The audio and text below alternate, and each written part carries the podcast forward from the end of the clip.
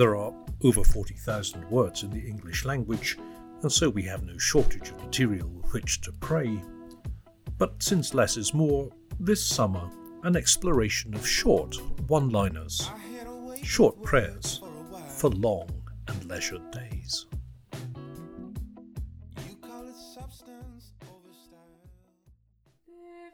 The Lord Almighty grant us a quiet night and a perfect end. Words from the Office of Compline. The sanctification of the day by praying at regular hours within it dates back to at least the sixth century in the Christian tradition and to the rule of Saint Benedict. And from the earliest days, one of the most treasured moments is the day's end. The completion of another day, which of course is where in its Latin form the word compline comes from. Some say that compline in fact dates back to the fourth century, to Saint Basil of Caesarea.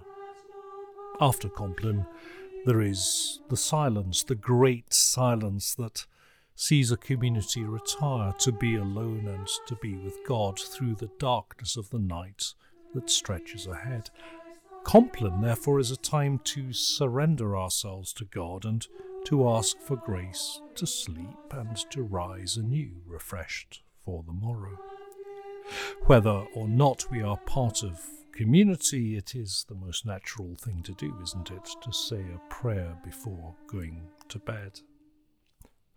The cadences of Compline are familiar and soothing, and in its common form, the office begins with a short spoken prayer to which all respond, Amen, so be it.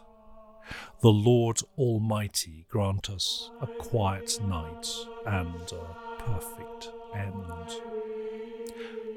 It was part of the genius of Thomas Cranmer that when he created Evensong in his Book of Common Prayer as one of the two daily offices, Matins and Evensong, to be said not just by monks or by the clergy but by the laity daily, he did so by conflating the monastic offices of Vespers and Compline to create Evensong. That's why in Evensong we have the Nunc Dimittis, the Song of Simeon.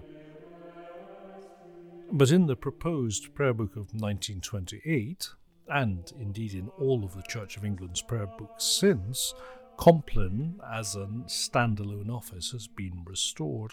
Why? Well, because it is so natural to pray before going to bed. People sometimes like to reassure me that although they don't come to church, they do say their prayers every morning and every night.